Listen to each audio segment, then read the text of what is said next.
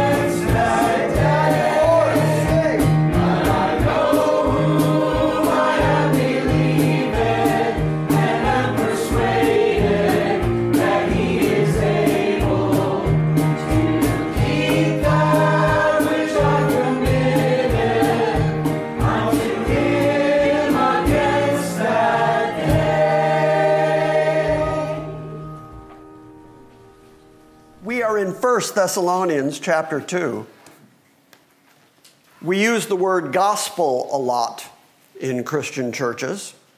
Usually, when we say the word gospel, we're talking about the finished work of Christ, what he actually accomplished, his death, burial, resurrection, and then his ascension on high to sit at the right hand of God the Father.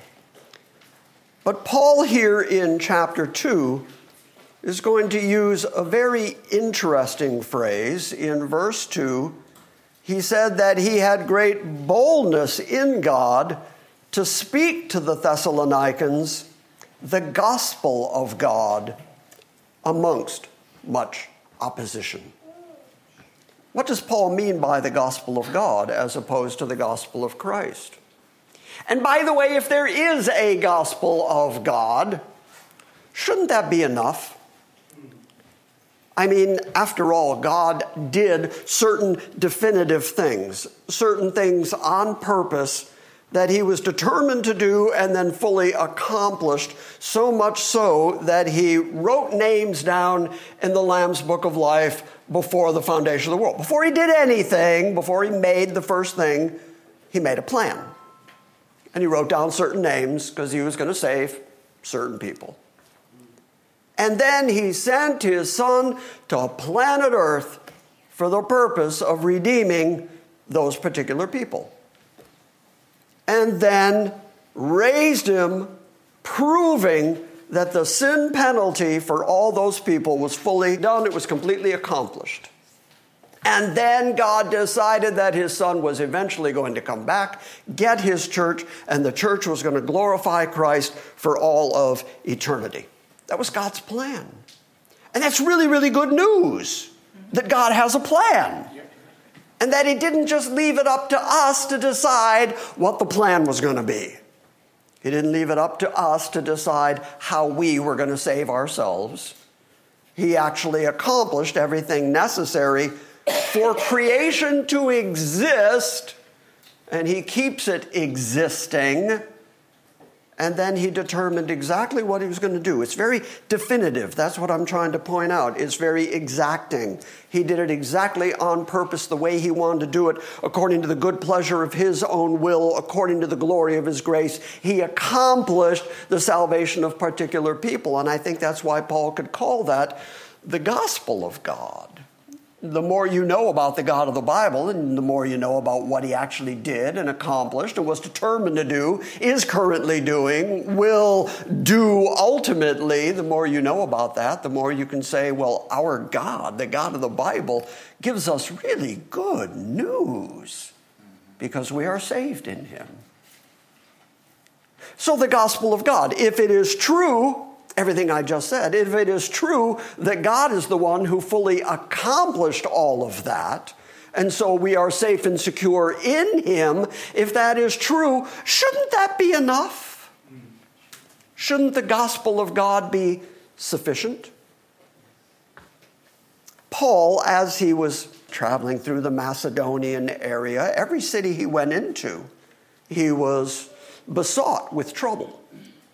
People would drive him out of the city. People would stir up the local officials and magistrates and ultimately the Roman army. No matter where Paul went and preached this very good news of God, there was massive opposition to it. And part of that opposition was that when he would go into a city and preach this gospel of God and preach the fully accomplished work of Christ, after he was driven out of the city, people would come along and say other things about him and make up rumors about him and lie about him. And so, this letter to the Thessalonians is also a defense of Paul so that he could say, I wasn't like that. Those things they're saying about me aren't true. In fact, watch how often in this chapter Paul says, as you know, as you yourselves know.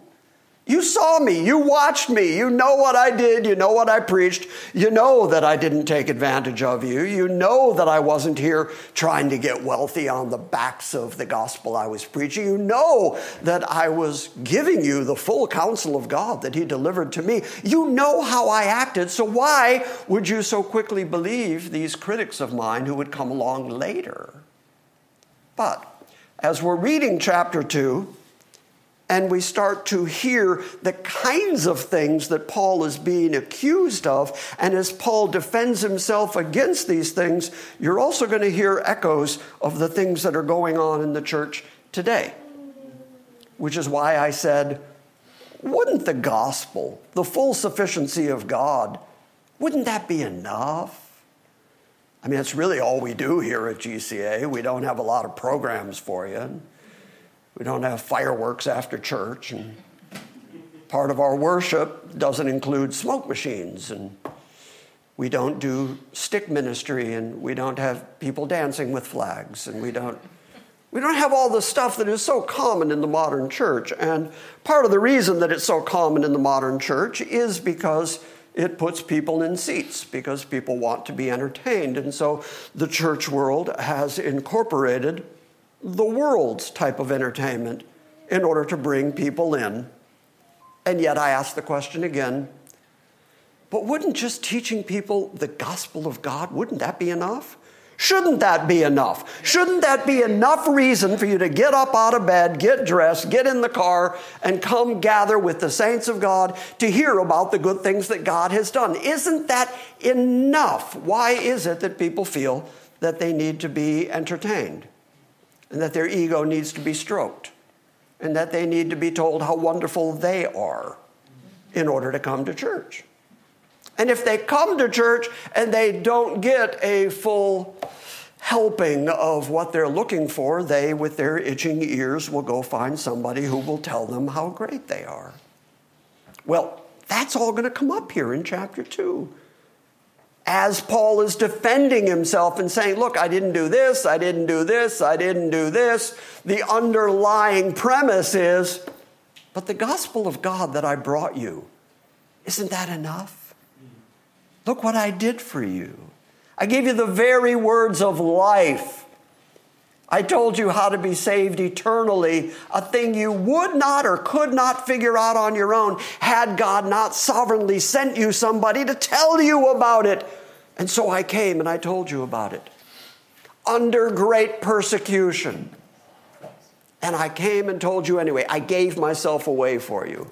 He's even going to say, I gave you my very soul.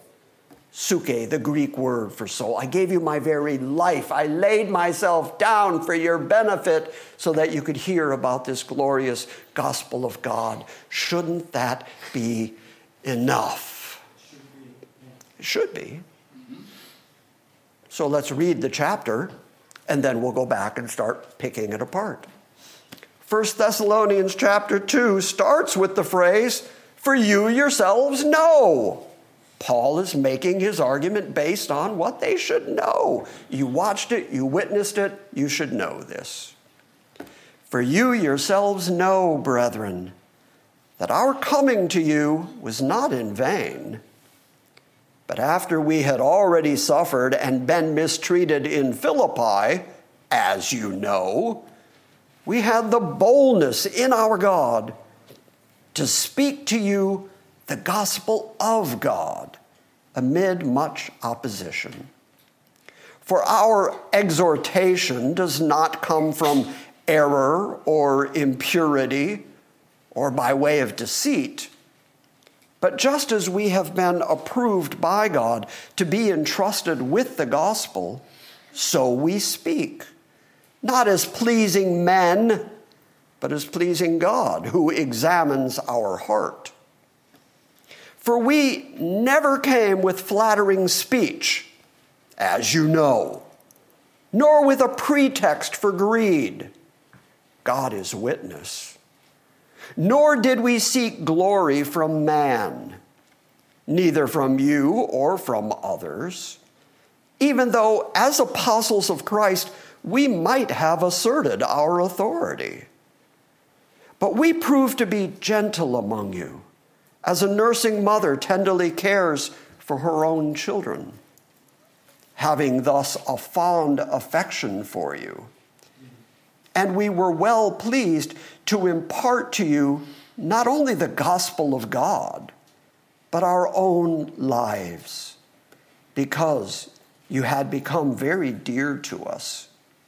For you recall, brethren, our labor and hardship, how working night and day, so as not to be a burden to any of you, we proclaim to you the gospel of God. And you are witness, and so is God, how devoutly and uprightly and blamelessly we behaved toward you believers. Just as you know how we were exhorting and encouraging and imploring each one of you as a father would his own children, so that you may walk in a manner worthy of the God who calls you into his own kingdom and glory.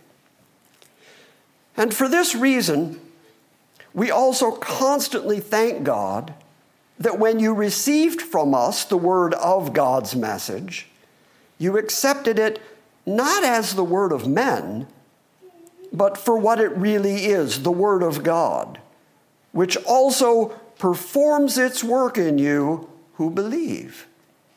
For you, brethren, became imitators of the churches of God in Christ Jesus that are in Judea. For you also endured the same sufferings at the hands of your own countrymen, even as they did from the Jews who both killed the Lord Jesus and the prophets and drove us out. They are not pleasing to God, but they are hostile to all men, hindering us from speaking to the Gentiles that they might be saved, with the result that they always fill up the measure of their sins. But wrath has come upon them to the utmost.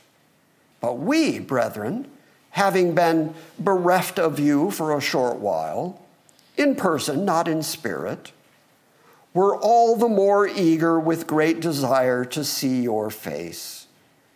For we wanted to come to you, I, Paul, more than once, and yet Satan thwarted us. For who is our hope, or joy, or crown of exaltation? Is it not even you? in the presence of the Lord Jesus at his coming? For you are our glory and our joy. So Paul is saying, the critics have come. I have left you. I've been bereft of you. I have longed to come back to you. I've been hindered repeatedly from getting back to you. So I'm writing this letter to you trying to stir up your memory, trying to encourage you in the things that I have already taught you, in the things that I have already told you. Don't listen to the critics. Don't listen to the fact that they're going to accuse me of all kinds of things. Did you hear the accusations in there? Paul was defending himself and saying that the message that he came and taught wasn't deceptive, but that it was a truth without error. It was God's own gospel. He had to argue that his motivations were not impure, but that he was being holy and righteous and clean in the way he was living his life among the Thessalonians. He had to say that the method that he used was not some kind of a trick. He was not there to mislead them. He was not there to deceive them. He taught them straightforwardly the truth as it had been given to him, as it had been entrusted to him. So he wasn't trying to appease them, as he says, I wasn't trying to be a man pleaser. I'm trying to please God. And the way to please God is to say what God told me to tell you. That's pleasing to God. But if I was trying to please you, I would tell you things like how great you are and how much God needs you. And that God created you because he was lonely and he needed company. And so he made you. I would tell you the kind of stuff that would make you feel good about you so that when you left, you wouldn't be thinking, what a great God we have. You'd be thinking, what a great guy I am. Boy, I have really accomplished some good stuff. By the way, has anybody heard anything like that in the current church? That, that kind of happens everywhere. Paul was accused of doing that very thing and said, No, I would never do that. I would think that if you have a biblical style of preaching and understanding of the word, that you would know enough to avoid that sort of thing. And yet, that's exactly what is attracting large crowds in stadiums in Texas. Anyways, um, did I say that out loud? And so Paul argues repeatedly look, you yourselves know. You know what I was like among you. You should be my witnesses. You should be my defenders. You should have argued against the critics and thrown them out. For you yourselves know, brethren, that when we came to you, when we preached this gospel of God, when we preached about Christ to you, when we preached about the divine everlasting plan of the Almighty, when we told you all of that, you believed it, you understood it. We see the evidence within you that you're being saved by the power of God. And therefore, we know, says verse 1, that our coming to you was not in vain. It was not empty. It was not pointless. Again, put shoe leather on it. Paul got beaten. Paul was imprisoned. Paul took lashes. Day and night in the deep. He talks about being hungry often. Every city he goes into, people are rising up against him and driving him out. He's having to be stolen away at night and hidden from the enemies who swear that they're going to kill Paul. He's having a tough time, and yet he's come into Thessalonica at great cost and expense, both monetarily and physically, to himself. He has come to Thessalonica and he has preached this gospel, believing that the Word of God would accomplish exactly what the Word of God is supposed to accomplish. The very word that he knows always accomplishes what God sent it to accomplish. And so he's willing to take the beatings, and he's willing to take the criticism, and he's willing to go through the hunger, and he's willing to go through the difficulty of it all so that he can have that moment of going, This was worth it because you believed. And because you believed, I know that you're going to be eternally secure because you are part of the plan of an eternally powerful God. Therefore, I have full confidence in you, which is why he can close this chapter by saying, You, you're our glory, you're our joy. I'm not enjoying the beatings. I'm not real big on the whole hunger thing. I could do without some of those lashes. I could do without my enemies. I'm tired of getting stoned outside Lystra and left for dead. I'm weary of all that, but it's worth it because you heard it. It's worth it because God is in the process of saving you, and I get to be witness to the work of God in your lives that's worth it. And how is he accomplishing that? Well, not with smoke machines. He didn't do a little interpretive dance of the gospel for anyone. He didn't come in trying to cajole them with cleverness. He didn't come in with fancy words. He didn't come in trying to get them to make a profession by using the exact right approach to get them to accept Jesus as their Lord and Savior. He didn't do any of that. He did it by the power of the gospel of God. And that, as I kept saying this morning and will keep saying, is enough. That is sufficient. The gospel of an eternally electing, gracious, powerful God is enough. It's enough to get you from here in your destitute state, in your sinful flesh, that is decaying every day. It's enough to get you from there all the way to glory, to standing in the presence of God where there's no more sickness, no more death, where God Himself will wipe away every tear. I want to go there. That sounds like a good deal. How do you get there? Not through stuff, not through emotional manipulation.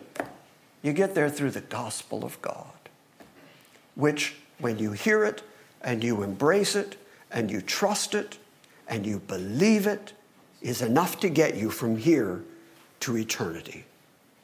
And that's all Paul concentrated on. And so that is all that we should concentrate on.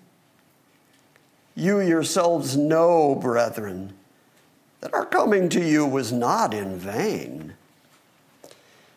But after we had already suffered and been mistreated in Philippi, he could have named several other cities there too. There are several cities he went into where he was cast out. In fact, when we were doing the introduction to the book of First Thessalonians, we read a little bit out of Acts 16. Turn there for a moment because we were tracing the journeys of Paul as he was going through Macedonia. And I purposefully left out one big section because I wanted to get to it here, where Paul talks about his suffering and his mistreatment in Philippi. So turn to Acts 16 and let's see what that looked like. And again, as you're reading this, put flesh and blood on it. This is a real human being who went through this kind of suffering. And he went through it for the good of the people who would hear the gospel of God. He was willing to endure all of this for those who would hear it. And then, surprise, surprise, while he was in prison, there was somebody there who heard it. So God knows what he's doing. Acts 16, starting at verse 14. A certain woman named Lydia from the city of Thyatira, a seller of purple fabrics, a worshiper of God, was listening. And the Lord opened her heart to respond to the things spoken by Paul. In those two little verses, you have everything you need to know about sovereign election. Right there. Because Lydia is from the city of Thyatira. Then she's a worshiper of God and she was listening to Paul. The Lord then opened her heart. He didn't trick her into believing. He didn't get her to make a profession so that he could reassure her that she was now saved all the very common modern techniques of salvation in the modern church. He didn't do any of that. What he did was he told her the gospel, told her about Jesus Christ, and then God did everything that only God can do. God opened her heart. God quickened her understanding, opened her eyes and ears and mind so that she could pay attention and respond to the things that were spoken by Paul. And when she and her house had been baptized, she urged us, saying, If you have judged me to be faithful to the Lord, come into my house and stay. And she prevailed upon us. So, so far, what is Paul doing that's wrong? I mean, for what reason uh, should Paul be locked up so far? No reason. No reason. He's just doing good. He's just saving people eternally by telling them the gospel of Jesus Christ. Verse 16, and it happened that as we were going to the place of prayer, a certain slave girl, having a spirit of divination, met us, who was bringing her masters much profit by fortune telling. Following after Paul and us, she kept crying out, saying, These men are bondservants of the Most High God, who are proclaiming to you the way of salvation. Now, Paul's reaction in a minute is going to demonstrate that she was not speaking truthfully. Apparently, she was speaking mockingly. Verse 18, and she continued doing this for many days, but Paul was greatly annoyed and turned and said to the spirit that was in her, the reason she was mocking the gospel of God and the apostles of God out there preaching the gospel of God, the reason she was mocking that way is because she had an evil demonic spirit within her. And Paul turned around and talked right past her to the spirit that was driving her. And so she continued doing this many days, but Paul was greatly annoyed and turned and said to the Spirit, I command you in the name of Jesus Christ to come out of her. And it came out of her at that very moment because the power of Christ is superior to the power of demonic spirits. And so the Spirit left her. Now, it was by that Spirit that she was fortune telling, and as we just read, she was bringing a lot of money to her masters through this fortune telling. So apparently she was pretty good at it. And she was only good at it because she was a demoniac. So if you want your fortune told by a demoniac, she's the person you go to. And so now the power to tell fortunes by that demon has been driven out of her. So, verse 19, but when her masters saw that their hope of profit was gone, they seized Paul and Silas and dragged them into the marketplace, into the agora, before the authorities. And when they had brought them to the chief magistrates, they said, These men are throwing our city into confusion, being Jews, and are proclaiming customs which it is not lawful for us to accept or to observe, we being Romans. So not only is there a real anti Semitic bent to what they're arguing, but they're saying these Jews have come into our very Roman city and are upsetting the whole society. And what did Paul actually do? He freed a woman. He freed her of the demonic influence that was torturing her, that was causing her to mock the servants of God. So all he did was good. Kind of like Jesus, just walked around doing good. So they nailed him to a cross. Same thing, Paul's out there doing good stuff, but the enemies of God, who are always present and always willing to stir things up against the people of God, brought Paul to the chief magistrates and argued that the whole city was in an uproar because of these Jews, and they're proclaiming religion, customs, that is not even lawful for us to accept or to observe because we're Romans. And the crowd rose up together against them. And the chief magistrates tore their robes off them and proceeded to order them to be beaten with rods. Oh, good, Paul's taking another beating. And when they had inflicted many blows on them, they threw them into prison, commanding the jailer to guard them securely. And he, having received such a command, threw them into the inner prison and fastened their feet in stocks. Not only are they in prison, but then they're in the inner prison, and then their feet are in chains. So they're not getting away. And this jailer's job is to make sure that they stay there securely until the time of their trial. Okay, so what did Paul do to deserve that? What did Paul do to deserve getting beaten with rods? remember, this is after all the other beatings he's taken. And it's happening yet again. And it would be easy to look at these circumstances and say, what is God doing? Why, why would he let Paul go through that? I mean, doesn't he love Paul? He chose Paul, he elected Paul, he converted Paul. He blinded Paul and then he gave him his sight back. He's clearly for Paul. He's with Paul, and yet Paul is suffering to no end. Why? Well, because that jailer needed to be saved. That jailer needed to hear the gospel of God. And as long as he was working down in the prison and inside the inner prison, and as long as he was only just dealing with criminals, he was never going to hear the gospel of God. He wasn't going to come out and go find Paul to hear it. So God brought Paul to him. And the way he did it was through beatings and jailings and a mob and hatred against his message for doing nothing but good.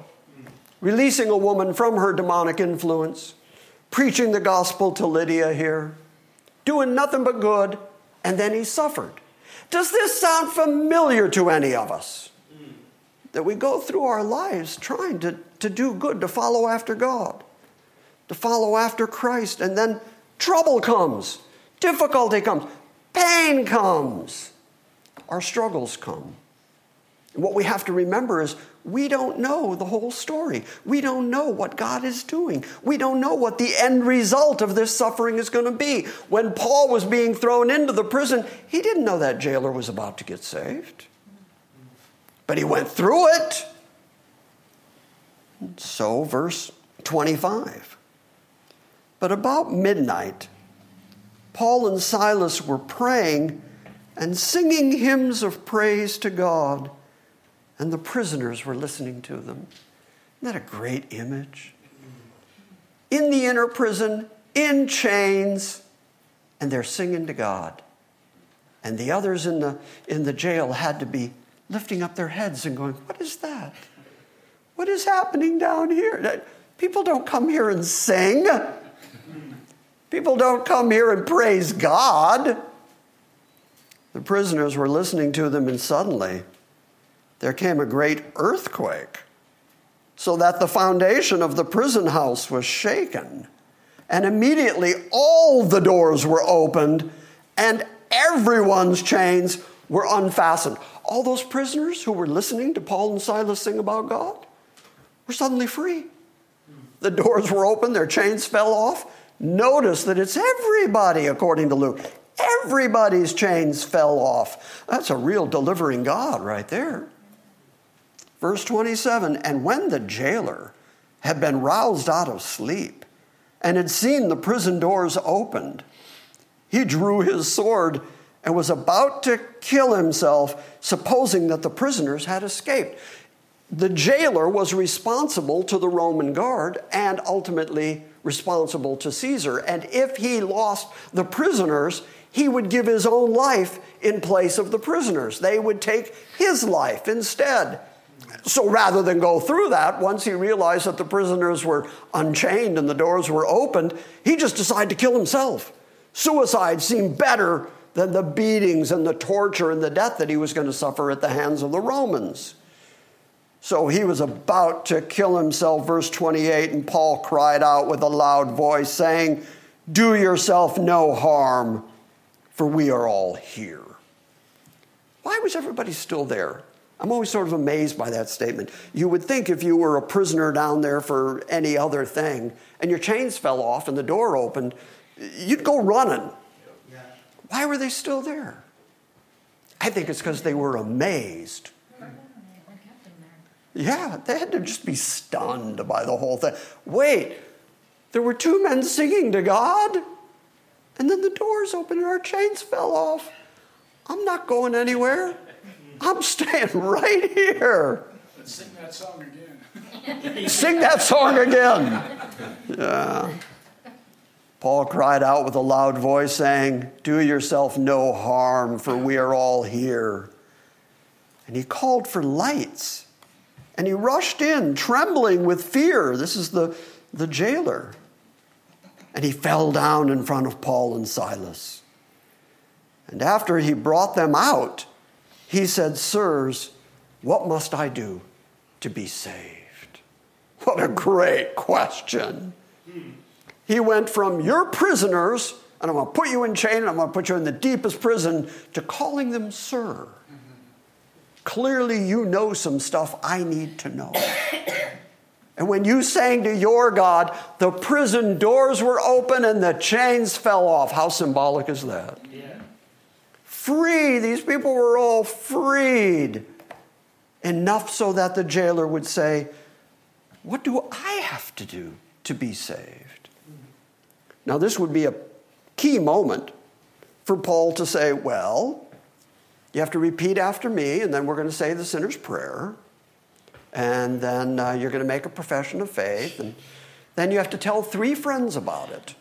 And then, or, well, you have to be baptized to be saved. Or just any of the stuff, any of the methodology that is so popular in the church today. You'll notice that Paul didn't say any of that. He said, Believe in the Lord Jesus and you shall be saved, you and your household. Why could Paul say that? Because the gospel is enough. Yes. He said, just do that. Just believe on the Lord Jesus Christ, and that'll be salvation to you and your household. And then they spoke the word of the Lord to him together with all who were in his house. That means he took them to his house. They were in prison. They were his prisoners. And then here they preach to the household of the jailer. And he took them that very hour of the night, and he washed their wounds, and immediately he was baptized, he and all his household. And he brought them into his house, and he set food before them, and he rejoiced greatly, having believed in God with his whole household. Now, when the day came, the chief magistrates sent their policemen saying, Go release those men, because it was apparently time to go before the judge, go in front of the magistrates. It's time for their trial. So go get them out of the jail. And the jailer reported these words to Paul, saying, The chief magistrates have sent to release you. Now, therefore, come out and go in peace. In other words, run away. Leave here as quickly as you can. But Paul said to them, They have beaten us in public without a trial, men who are Romans, and they have thrown us into prison. And now are they sending us away secretly? No, indeed. But let them come themselves and come get us and bring us out. I like that defiant side of Paul. I like that every once in a while Paul will just stand up for what's right. The policeman reported these words to the chief magistrates, and they, the magistrates, were afraid when they heard that they were Romans, not just Jews, but that they were Romans. And he came and he appealed to them when they had brought them out, and they kept begging them to just leave the city. And they went out of the prison and entered the house of, what a surprise, Lydia, the one who God had opened her heart to attend to the things that Paul was saying. They went into the house of Lydia, and when they saw the brethren, they encouraged them, and they departed. Chapter 17 is Paul going into Thessalonica. Okay, so now back to Thessalonians 2. Paul has just said, after we had already suffered and been mistreated in Philippi.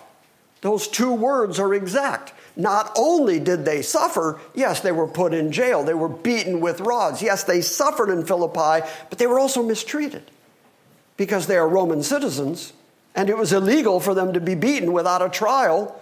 They hadn't yet been found guilty of anything. In fact, they weren't guilty of anything, and yet they had been beaten and jailed. So not only did they suffer, but they were also mistreated in Philippi, as you know. But even after that, even after we had endured all that, even after we had suffered all that, again, put shoe leather on it. Think about it if this was you. When you finally got out of Philippi by the skin of your teeth, are you likely to go to the next city in line and do it again? No, you're going to find a comfortable place in the wilderness and just go, okay, God, I tried, okay? I gave it my best shot, all right? Instead, after we had suffered and been mistreated in Philippi, as you know, we had the boldness of our God to speak to you the gospel of God amid much opposition. He also got a tremendous amount of opposition in Thessalonica.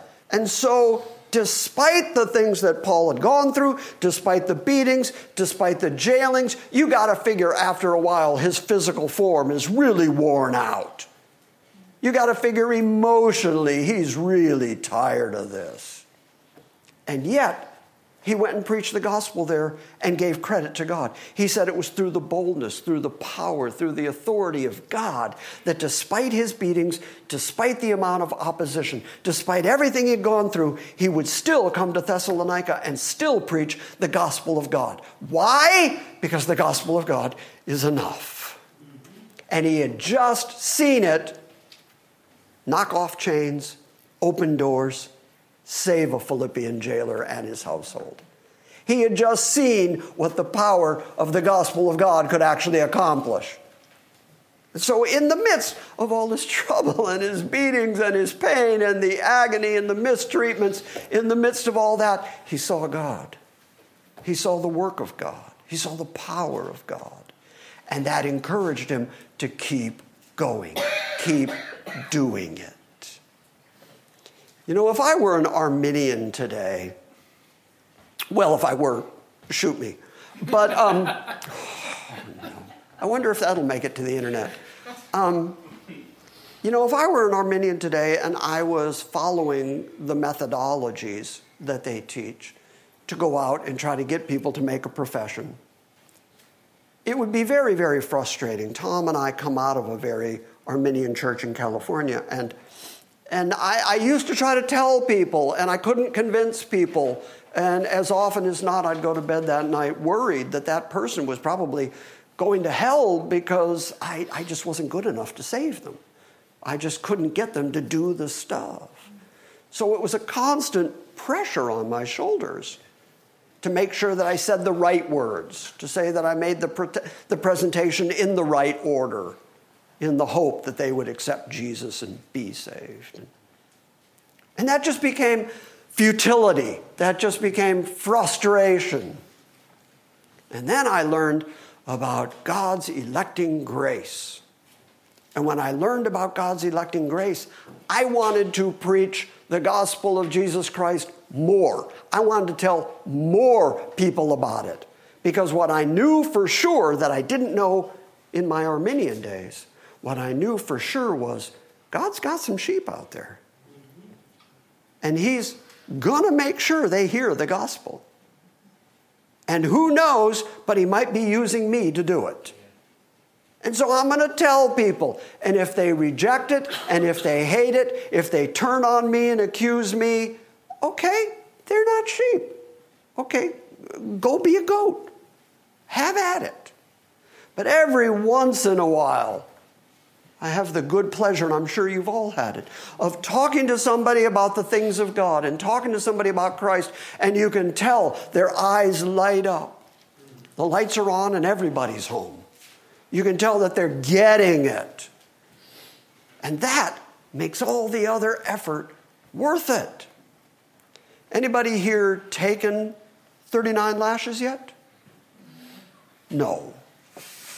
So the trials, the troubles, the difficulties, the rejections, the Facebook unfriending that you might go through here and now is nothing compared to what Paul went through. And yet, because he had seen the power of God, he continued to tell the gospel of God because it is enough. Amen.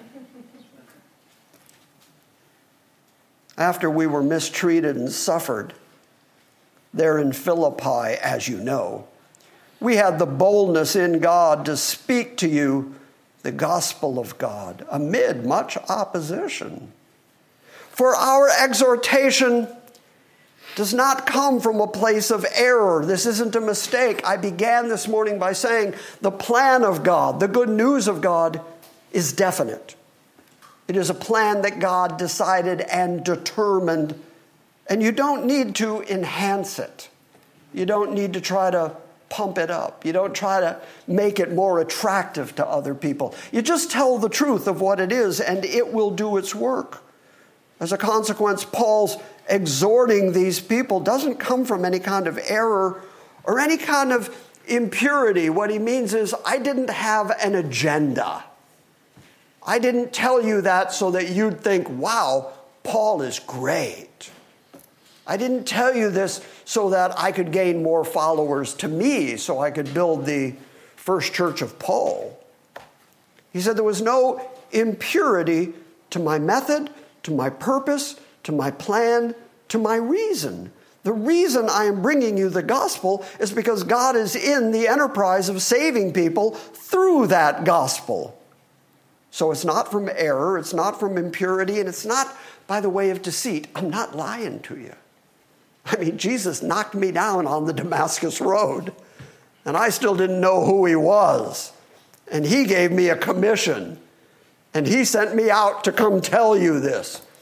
In fact, Paul, when he was trying to go to Bithynia, we read it a couple weeks ago, when he was trying to head east, he got the Macedonian vision. And then it was confirmed by the Holy Spirit that he should go to Macedonia and preach. And he gets there, and God says, I have many people here. Okay, that's a guarantee. There's sheep here. Go find the sheep. Go teach the sheep. And it's not going to be without trouble. It's not going to be without problems. It's not going to be without pain. But it's not your plan, it's God's plan. So go do what I told you to do. I didn't come here by any way of deceit, any way of lying. Now, by the way, the fact that he has to say that his exhortation, his exhorting them, isn't from error, isn't from impurity, and isn't from deceit means that his critics were telling the Thessalonians after Paul left, you know, he's probably just telling you some made up story among the Jews. It's probably an error. It's probably not the truth.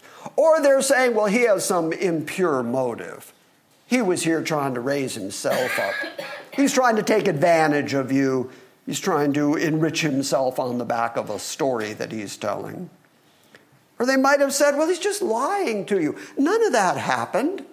Were you eyewitnesses to it? Were you there? No. Well, then Paul's just lying to you.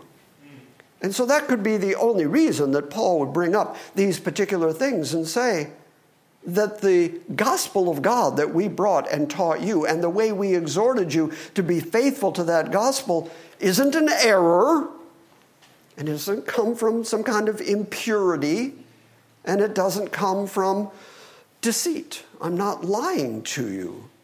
In fact, if Paul were a deceitful liar, if God was if Paul was in it for his own self-aggrandizement, if he was in it making up a story so that he could gain followers to himself. After the beatings and the jailings and the stonings and the shipwrecks, was it worth it? No. No. If Paul was a liar, he would have given up a long time ago. It was only by the power of God that he was able to keep going, to keep preaching, because he knew God's sheep were there. But Here's the reason he kept going, verse 4. But just as we have been approved by God, it's a really interesting word. The Greek word means something is shown to be genuine by testing. It's like testing the metal of your armor before you go into battle. Paul said, These things I'm going through, the pain, the suffering I'm going through, is God's way of testing me, checking me to see if I'll continue in this. And having been tested by the difficulties I've gone through, I'm approved by God to be entrusted with this gospel. And that's why we speak. So we speak. Not as pleasing men. Boy, that comes up a lot in the Bible. Several of the New Testament authors come up with should we seek to please man or God? For if we seek to be pleasing to men, then we cannot be the servants of God. So Paul says we're not trying to be men pleasers. I didn't come here telling you, I mean, if I was in it for myself, if I was really just making up a lie so that I could draw people to myself, I wouldn't tell you this. And I wouldn't say, oh, yeah, Christianity, you're going to suffer. That's not the way you gain adherents to your religion. You don't say, Yes, come join me. Take a beating. Come on, join us. We're going to jail. Kumbaya to jail. Kumbaya. You don't, if you're a liar, you don't tell them this. You tell them, you know, the God who made heaven and earth thinks you're great. And he sent me here to tell you that you're great. I had a vision from him. I mean, I'm lying anyway. He came to me last night and, and he spoke to me. And he said, Go find Micah. And when you find him, tell him, hey, God thinks you're a handful of aces. I mean, God is so proud of you. He's just, he thinks you're really, really good. He's been watching you. See, just right there, even though you know I was lying, it felt good, didn't it? yeah, you were like, well, yeah, that's kind of true. Yeah, because you can appeal to people's egos so easily, and that's what it is to be a man pleaser. And by the way, is it worth pointing out that that's going on in a lot of churches today. Trying to gain followers on the back of God thinks you're great. When the Bible says God thinks you're a depraved, hell-bound sinner and a rebel, and there's nothing good within you, and your heart is deceitful and wicked. You tell people that, you don't get a stadium in Texas. You, you get this. He's going to now expand on this idea of not as pleasing men, but God. God who examines our heart. God who knows my intention. God who knows whether I'm making stuff up. God who knows whether my intentions are pure or whether I'm just doing this for my own self aggrandizement. God who examines the hearts. That's who I'm trying to please, not you, because I can fool you. I can kid you. I can make you believe I'm all kinds of good.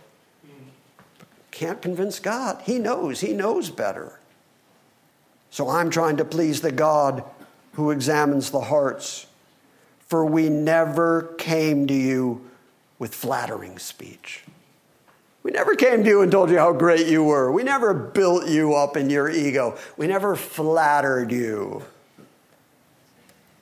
Have you ever been around somebody who's flattering you? Does it feel sincere? No, you can tell right away. For we never came with flattering speech, as you know. Nor did we come as a pretext for greed. And on this one, he says, and God is my witness. Not only do you know the way I acted, but God Himself is my witness that I did not come and tell you this as a pretext for greed. So, why would he have to say that? Because obviously the critics said it. Obviously, the critics have, have said, well, Paul's only here trying to get into your wallet. He's just trying to get money out of you. That's why he's telling you these fairy tales and all these lies, the stuff he's making up. But you yourselves know that it was not a pretense for greed, and God is the witness of this. Nor did we seek glory from men, either from you, you individually, you believers, or from others. Even though, as the apostles of Christ, we might have asserted our authority. Paul does not question the fact that God has absolute authority. He does not question the fact that God, being almighty, has the power and the authority to tell you to do whatever he wants you to do. Doesn't question that. And then those who are apostles of Jesus Christ have the authority of Jesus Christ and speak on the authority of Jesus Christ. And Paul had every right, as an apostle of Jesus Christ, to come in there and say, I have authority over you by Jesus Christ. He said, I didn't do that. Not only did I not lift myself up, I didn't lift you up. Who did he lift up? God, Jesus Christ. And that is the central issue of all Christianity. Who are you lifting up? Are you lifting up Christ? Are you lifting up God? Are you proclaiming the gospel of God in Christ? And is that enough for you? Or do you feel compelled to try to make it about something else? Anything else? I have a t shirt that says Jesus plus nothing. And that is the gospel. It's all about Jesus. And it's not about you, and it's not about the person you're talking to. And it's not about greed, and it's not about ego, and it's not about anything except the full sufficiency of Jesus Christ. And so, if you leave with nothing else this morning, I hope you leave with this thought the gospel of God is enough. Did I plant that in your memory this morning? It's enough. Did I tattoo it to your brain? Remember it, because as soon as you walk through these doors, there's going to be somebody out there, religious or non religious, who's going to try to tell you that that's not enough. You need more stuff. No, you don't. The gospel of God is enough.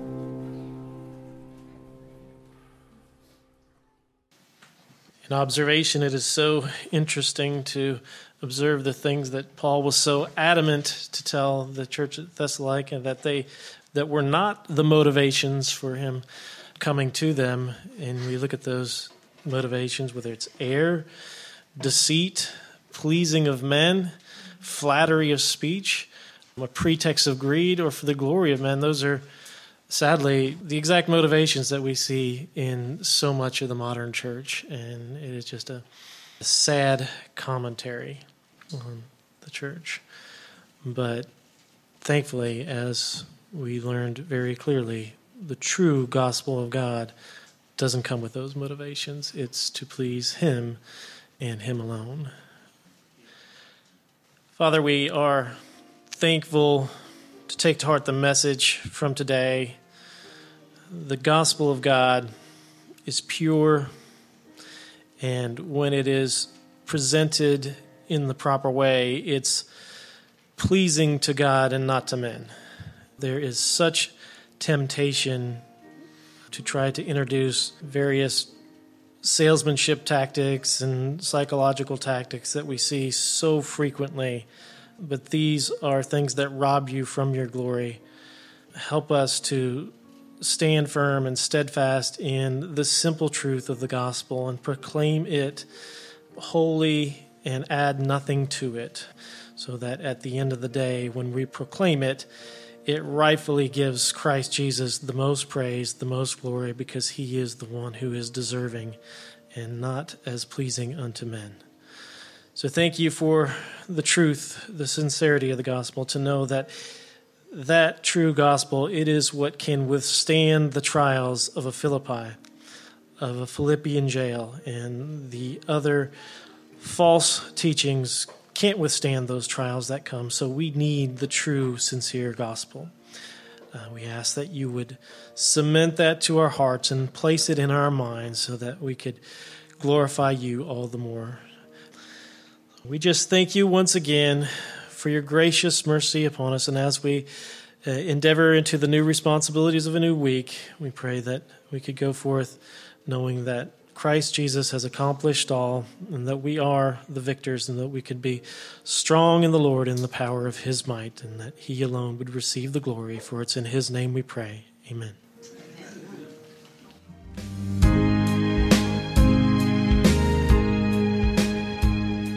We appreciate you listening to this week's Salvation by Grace Sunday morning message.